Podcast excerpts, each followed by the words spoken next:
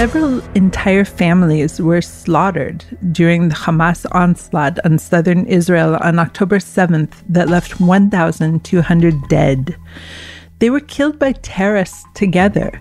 So, why shouldn't a father, mother, and their children be buried together? When the father is not Jewish, the question becomes more complicated, at least in the Jewish state. In today's modern state of Israel, we need a new toolkit in many ways. It doesn't have to deny the halachic process, it doesn't have to ignore it, it doesn't have to say it's irrelevant. It just has to find those moments in Jewish legal history that enable enable us to live together with our communities. That's Rabbi Seth Farber, the head of ITIM, an organization that helps Israelis navigate the country's religious bureaucracy. In its mission statement, the NGO says it is committed to increasing participation in Jewish life by making Israel's religious establishment respectful and responsive to the diverse Jewish needs of the Jewish people. During this current war with Hamas, ITIM found itself helping on the issue of burials for those who are not considered halachically Jewish, as well as the idea of preemptively preventing anchored women or agunot with the wives of soldiers who may be taken captive. So this week, I, Amanda Borschel Dan, hear from Rabbi Seth Farber, What Matters Now.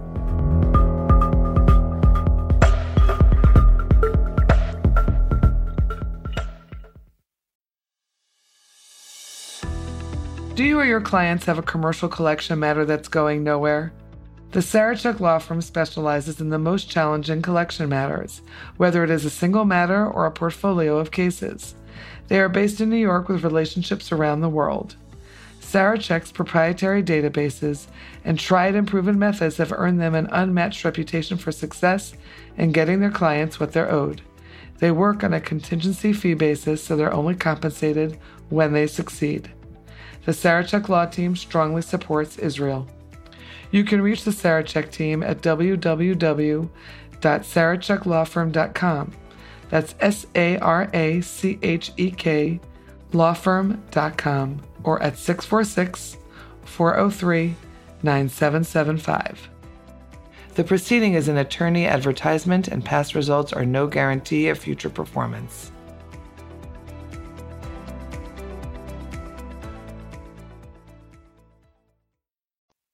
Seth, thank you so much for joining me today. Thank you, Amanda. Of course, the hostage deal is on everyone's minds, and Judaism throughout the history has had to deal with this issue several times.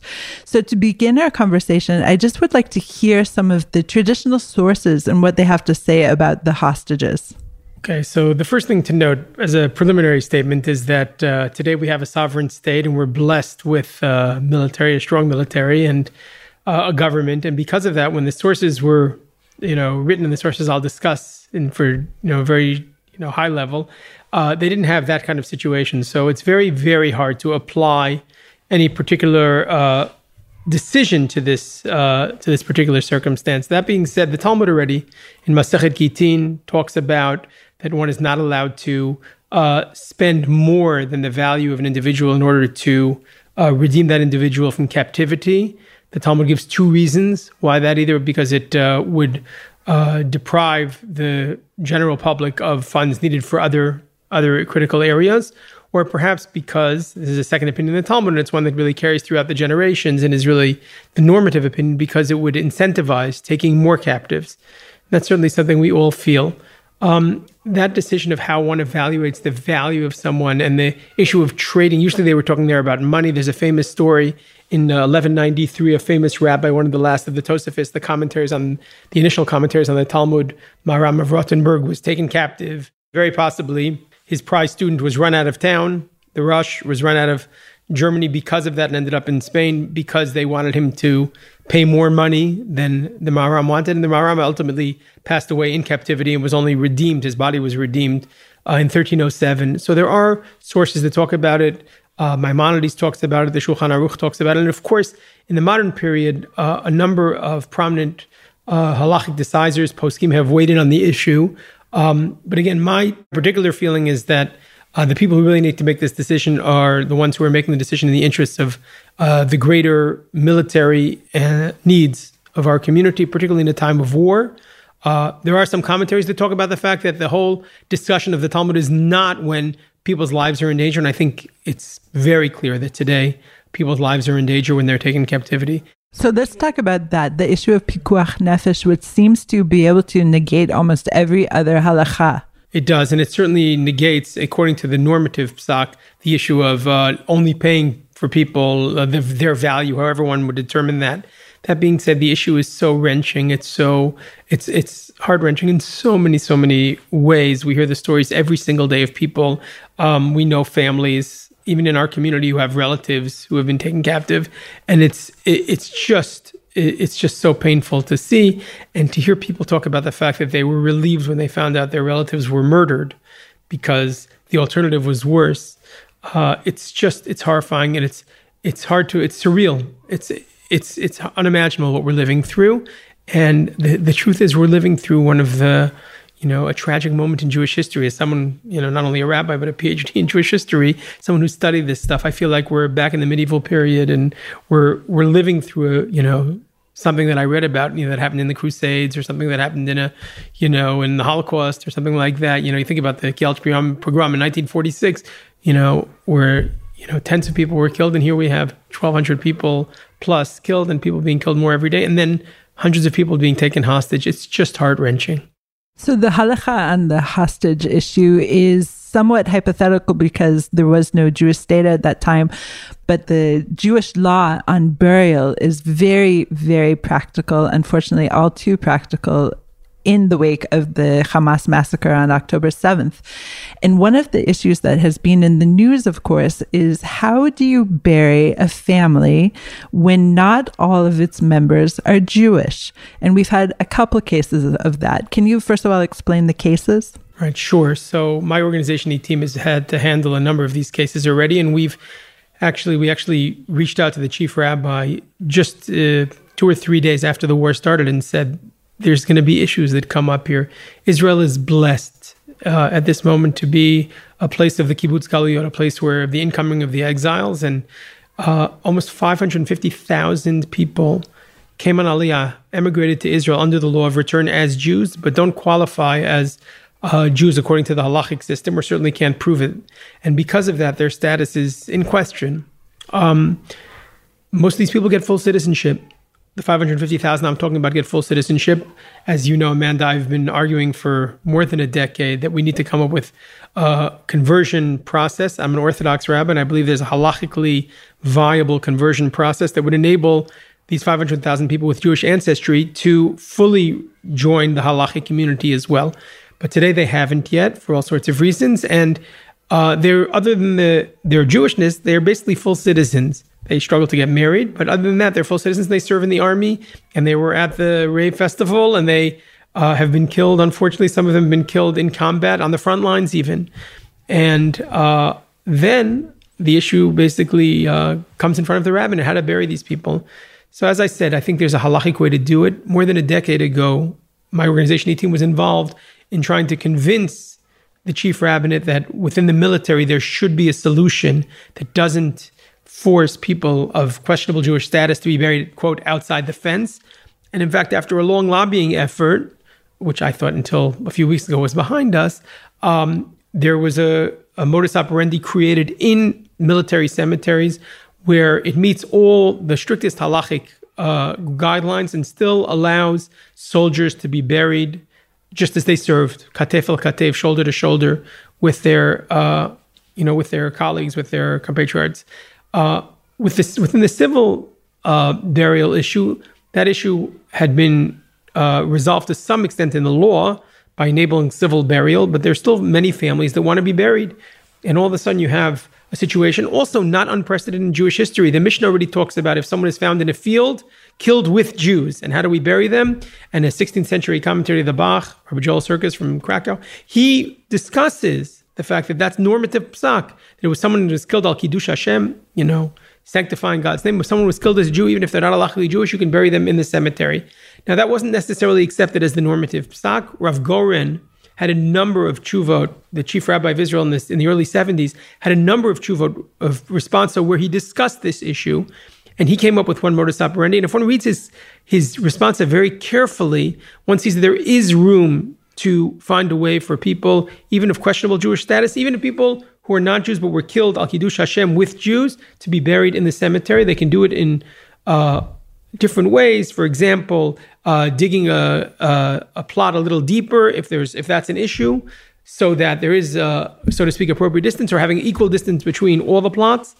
Those are ways that are being already implemented in the military. And we cautioned the chief rabbinate already. I have letters back and forth between me and the chief rabbis on the 12th of October, just five days after the war. We anticipated this was going to happen. Unfortunately, and I think really uh, it created a huge chilul Hashem, it created a huge desecration of God's name. There were a number of rabbinates that decided to act on their own independently, including the one in Beit She'an. There was a woman there who was killed, and a longstanding member of the community. Her Jewishness was of questionable status, meaning she tried to convert actually at some point. And the local rabbi said, well, she didn't finish the conversion process, so she must not be interested in being Jewish. Again, you know, I have a lot to say about the conversion process in Israel, but not everybody who doesn't finish the conversion process in Israel, that doesn't mean they don't want to be fully Jewish. Uh, again, she comes from Jewish ancestry, and they basically buried her on the other side of the fence. They buried her outside the cemetery, and that is something that uh, we found very objectionable. And uh, there were a number of responses written, a number of uh, activists and members of Knesset who got involved. We were at a hearing uh, just a week ago in the Knesset about this issue. Um, and because of the public pressure, essentially, I'm, I'm pleased to report that the, the cemetery in Beit She'an, they didn't rebury the person, but they did take down the fence or lower the fence to a way that it, it again, the damage was done. The family felt, like I said, uh, tragedy upon tragedy. The family felt inc- incredibly disenfranchised following the incredible, uh, the heart wrenching pain they must have felt when their daughter was killed. But uh, I think that the public pressure made a difference in this case, again, against my better judgment, because I really would have preferred that the chief rabbis had responded when I wrote the letter way before this became a public issue and they'd come up with a solution. But I think the public pressure will hopefully prevent this from going on. I do want to say one more thing that uh, if you want to continue with the burial issue, we can. But uh, there's other issues also that have come up with our interactions and our particular expertise uh, with the religious establishment, where the religious establishment wasn't being sensitive enough to the needs, the religious needs, the Jewish needs of the population during this very, very, very difficult time and we've gotten involved in, in, those areas as well. We will definitely get to that. I just want to understand because I'm not a halachic expert. What is the issue here with burying Jews and non-Jews together? That's an excellent, excellent question. Uh, there's certainly nothing in the Bible that discusses having separate Jewish cemeteries. It's clear that throughout Europe in the medieval period, there were cemeteries that were together and cemeteries that were separate. But at some point along the way in Jewish history, and again, it began much earlier in the medieval period, uh, Jews had their own plots. They had their own plots, and it was considered uh, a moment. Uh, death is considered uh, antithetical to the, the central thrust of Jewish life, which is to sanctify life. And at the same time, there was this sense that um, we want to sanctify people even in their death, and thus we want them to be among their community, etc. So such a tradition did develop. I'm not pretending it didn't develop, um, and um, traditions were recorded of having separate Jewish cemeteries, and that was the way in modern Europe. That was pretty much the way things were, unless someone really wanted to leave the Jewish community.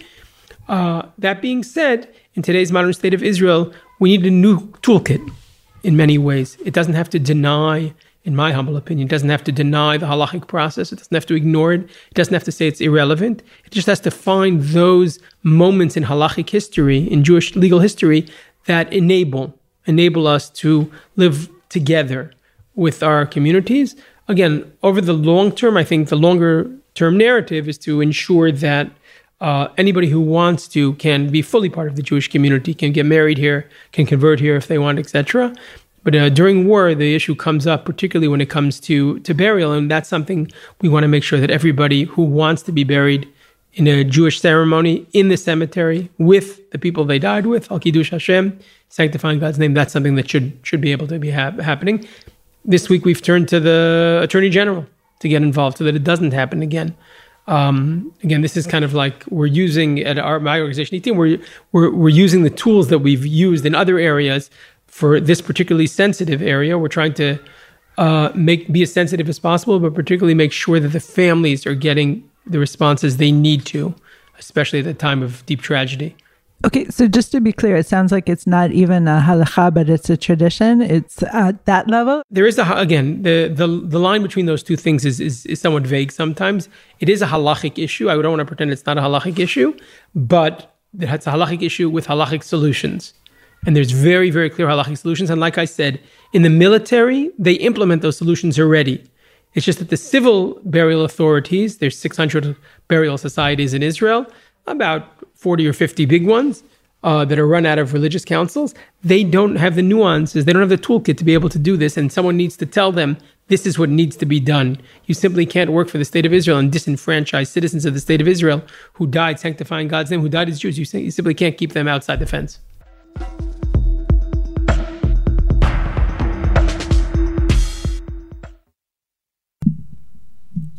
The world we live in isn't perfect, but it doesn't get better on its own. That's where the work of activists comes in. Whether it's environmental justice, animal rights, or disability advocacy, there are people all around the world striving to make it a better place. That's where All About Change comes in. Host Jay Ruderman talks with activists about how they do what they do and what inspires them to keep going. Because activism is all about change. Listen to All About Change wherever you get your podcasts.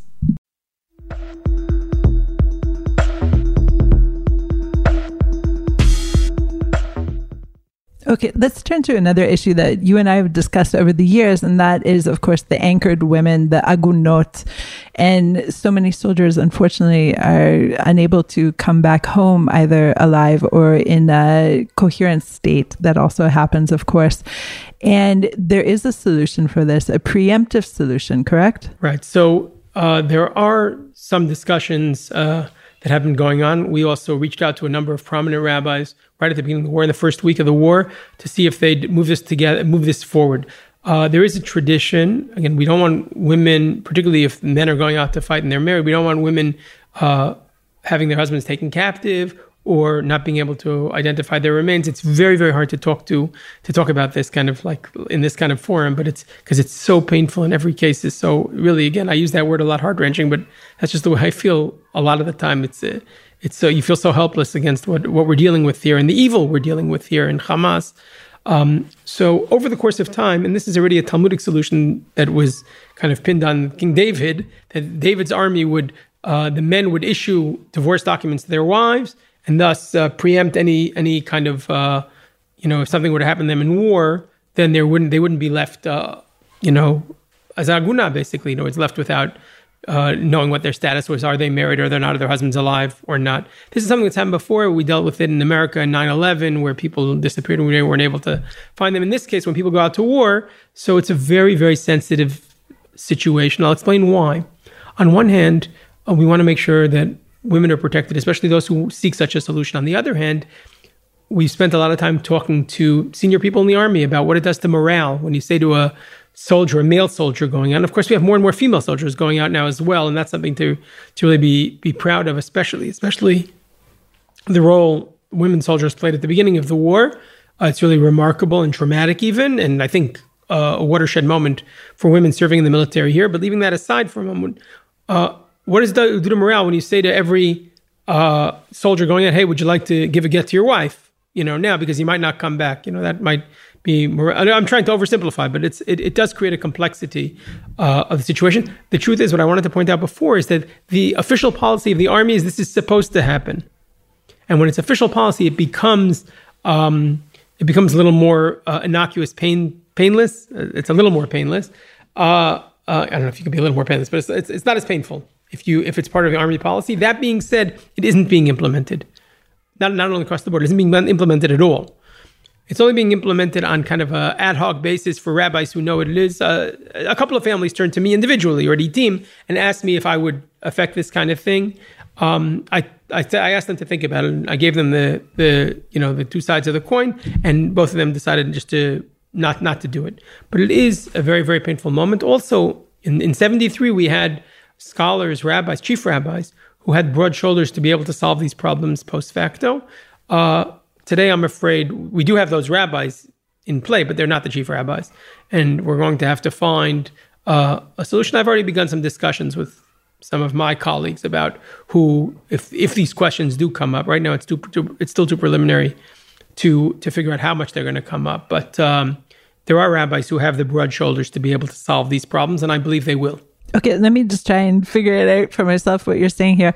On the one hand, you're saying that there are rabbis who could potentially post mortem figure out a solution for these women who would be anchored to these men. Right. If it's post mortem, it's less of an issue if we don't know. If we don't know the status of okay. People who those are uh, captive or right. Ca- if they're in captivity you know forever or if uh, we can't identify them. Right. there's a number of people i don't know how much people you know the listenership knows that there's people you know we've only been able to identify something like close to 900 bodies and we know there's many more that were killed so. Okay, so that's one issue. But the other issue, if I'm understanding you properly, is soldiers would give this kind of writ of divorce that is uh, retroactively uh, effective. It, the there's different mechanisms in which it works, but essentially, imagine if you give a get that says if you come back from war, then the get isn't effective, but if you don't come back, then it takes place from now. Um, I'm oversimplifying, but that's the that's the simple mechanism. So then, essentially, should they not come back from war, it turns out they were divorced, or you don't come back by a certain date or something like that. That's one mechanism. but they're not divorced in the meantime, obviously. Right. Well, that's that's one of the challenges. Can you give a, a divorce when you're still living together? That's that's one of the halachic challenges. But the, again, there's certain nuances and loopholes that you can use to basically write such a thing. And there is there is a uh, a formula. There is a text of such a get. Again, I'm oversimplifying it just because the technical details would uh, you know be too complex for this kind of form. But uh, there is such a, a form that exists. Like I say, on the on the books, the army is supposed to be implementing it, but it's very very very hard to implement. And just as one can, for example, download a form to sell your chametz before a Passover, there is this kind of text already ready. So you would need, uh, uh, again, it's debatable how much you need a rabbinical court for for a get, but you would need certainly uh, three rabbis to be able to, uh, or two rabbis and a shaliach, a, a, messenger. Again, the halachic complexities of it are interesting, and maybe we can we can talk about it more. But it's I think it's it's essentially you're appointing someone as a, as a messenger to give the get in if you're absent, and then. They, that's one of the mechanisms, and then they can give the get from. And you say, "I'm doing it from now," but the get isn't actually given, or maybe the get is given. There's different ways to do it, but so you would certainly need other players involved. You can't just do it yourself. So, how do you see this playing out? Look, for right now, I don't see this happening right now. I think it will generate a whole. Uh, if there if there are cases, then I think it will generate another round of discourse about this.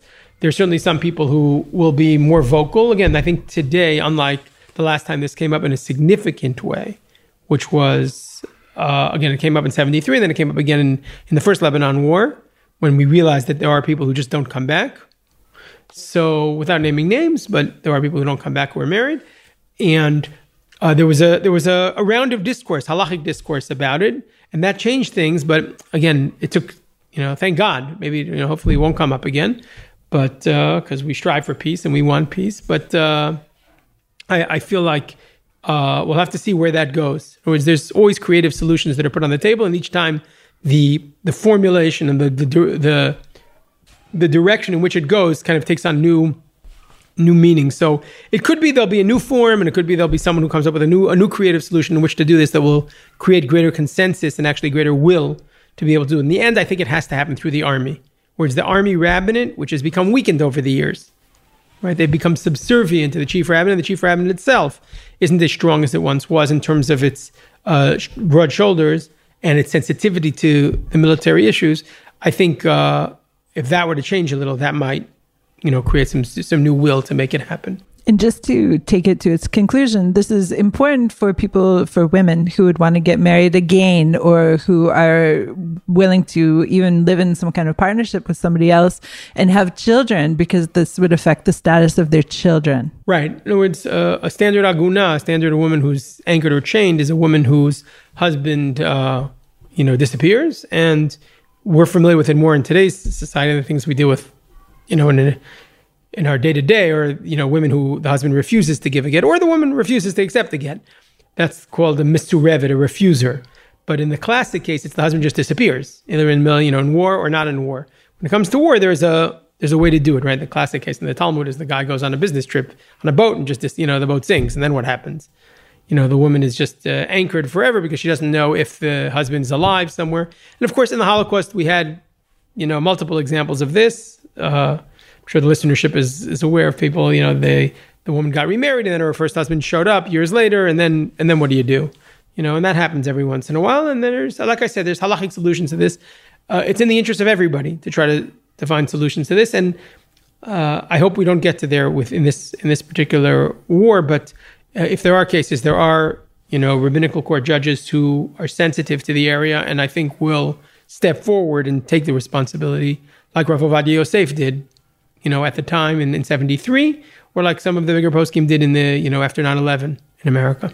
Now, the third theme that you floated that we discussed, I don't even understand why this is an issue at all. And it's about uh, going to the mikveh, to the ritual bath during the day. Right. So, this is a really fascinating issue. First of all, it's going to surprise your listenership to know that more than half a million women use the mikveh in Israel. This is not like a shtetl anymore.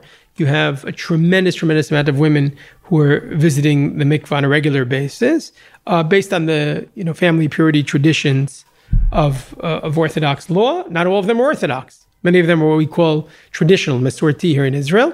And um, but this is an area of Jewish life that they've adopted upon you know for themselves. Now mikvahs in traditional society were used at night. It was a private act and it was only done at night, etc. And ITIM has gotten involved in the mikvah issue on a number of areas, allowing women to use the mikvah without an attendant there and having um, more expanded hours and stuff like that. What happened here was we started getting in our call center two types of calls. And then it turned out it was a much bigger issue than we thought. One was from women who were supposed to go to the mikvah, but they're, they have little kids at home, and their husbands were on miluim, their husbands were on reserve duty. And they said, I can't leave my kids at home at night without being afraid that the siren's going to go off and no one's going to be there with them. You know, and I can't get a babysitter, especially at the beginning of the war. The second one was women who just said, we need to know where there's a shelter in the mikvah. What if something, if the siren goes off? And we refuse to go to the mikveh and we'll be better off in daytime than in nighttime for that. The issue here is actually a very interesting legal issue because you're not asking the the rabbin and people who control the mikvahs. The mikvahs are a public service here. It's paid for by tax dollars or shekels, as the case may be. So imagine a situation where you're basically saying, listen, can you open up at hours that are not your hours, not your regular hours? right? We all have an interest here in helping these women. And again, it wasn't half a million women that called us, but but there were tens, hundreds even that called and said, "What are we supposed to do?" And it turned out that in every city had its own rules.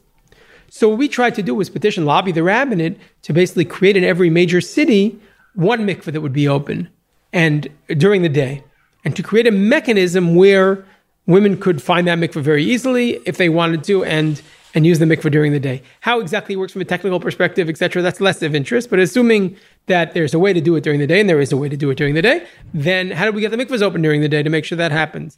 So at the beginning, the rabbinate said it's not a problem. Then we demonstrated to them that we had hundreds of calls, and they said, okay, we recognize the problem, but we can't help you because we don't want to open the mikvahs during the day because the tradition is you're supposed to do it at night. And we said, this is a, you know, look what's going on here. And again, this is the the gap that I, I expressed before about the burial issue or the or the the divorce issue, often the the clerks or the rabbis who work in the institutional rabbinate they don't have a window into the the sensitivities that are going on in the on the street. You know, people who are serving in the army, many of them don't serve in the army. They're not part of that dimension of Israeli society. Again, for better, for worse, that's debatable. I have my strong feelings about it. In other words, I wish they were more, I don't hesitate to say them all the time. I wish they were more involved, but they don't have that sensitivity. So when we got involved, our job is to basically say, listen, there's a whole population out here that is not going to use the mikvah. So it's in, according to your standards, it's, it's in your interest to figure out a solution for them. So I'll just give you one example. There was a, you know, in Jerusalem, the solution they came up with was, and this I was very excited about actually, because it was new, new territory. Instead of saying, okay, if there's a problem, call such and such rabbi, which is what I've seen, you know, 50 times in the last 15 years or 20 years of doing this, they actually appointed a woman. I was so excited. They appointed a woman to handle all the calls of, of women who had this problem. They told us, you feel free to advertise this woman's phone number. She will be our filter and open mikvahs as need be. So it wasn't perfect. It wasn't like they said, okay, we're going to open this mikveh no matter what, but they had an address. People in Jerusalem, which is a huge population of mikveh users, had a place to go. And in fact, the first day, you know, we followed up on the calls that we got to make sure that it that it was working, and in fact, it worked. It worked, and still today, six weeks into the war, and again, I, I can't believe I'm saying those words. Six weeks into the war, but six weeks into the war, there's still an address in Jerusalem, and it's happened just about in every city. On our website, we published a list of all the mikvahs. We basically did a. We took some of our staff and we called all the all the municipalities, all the religious councils, and we basically made a list of all the places and who how they're solving this problem. Are they open during the day? Are they not open during the day? Uh, if they aren't open in the day, who can you call to get it open during the day? If you if there isn't one in your city, where can you go that's close by? In other words, we put all that information and hopefully helped a lot a lot of women, you know, uh, traverse this difficult time for them. Uh, hopefully, again, in other words, this won't be an issue. Hopefully, the number of missiles will go down. Hopefully, the fear will go down. Hopefully, the, you know, for those whose husband went away. So, and again, it's not only husbands that are going away. I want to make it very clear. There's a lot of women serving also, and it's incredible, and, and we're blessed to have it, and it's protecting our country in this particular issue of the mikvah. So, it's primarily the husbands who are away and the women who the women who need to use the mikvah, and we've been very gratified to be able to help them. Really interesting. Thank you, Seth, so much for bringing all of this to me today. Okay, thank you. I live next to a kindergarten, and as I prefer to work from home, my days are infused with sounds of childhood play, their blessings at mealtimes, their singing of the national anthem, and their prayers for the sick. Since October 7th, as I edit articles about the dead, the missing, the hostages, and their families, this cognitive dissonance helps keep me grounded.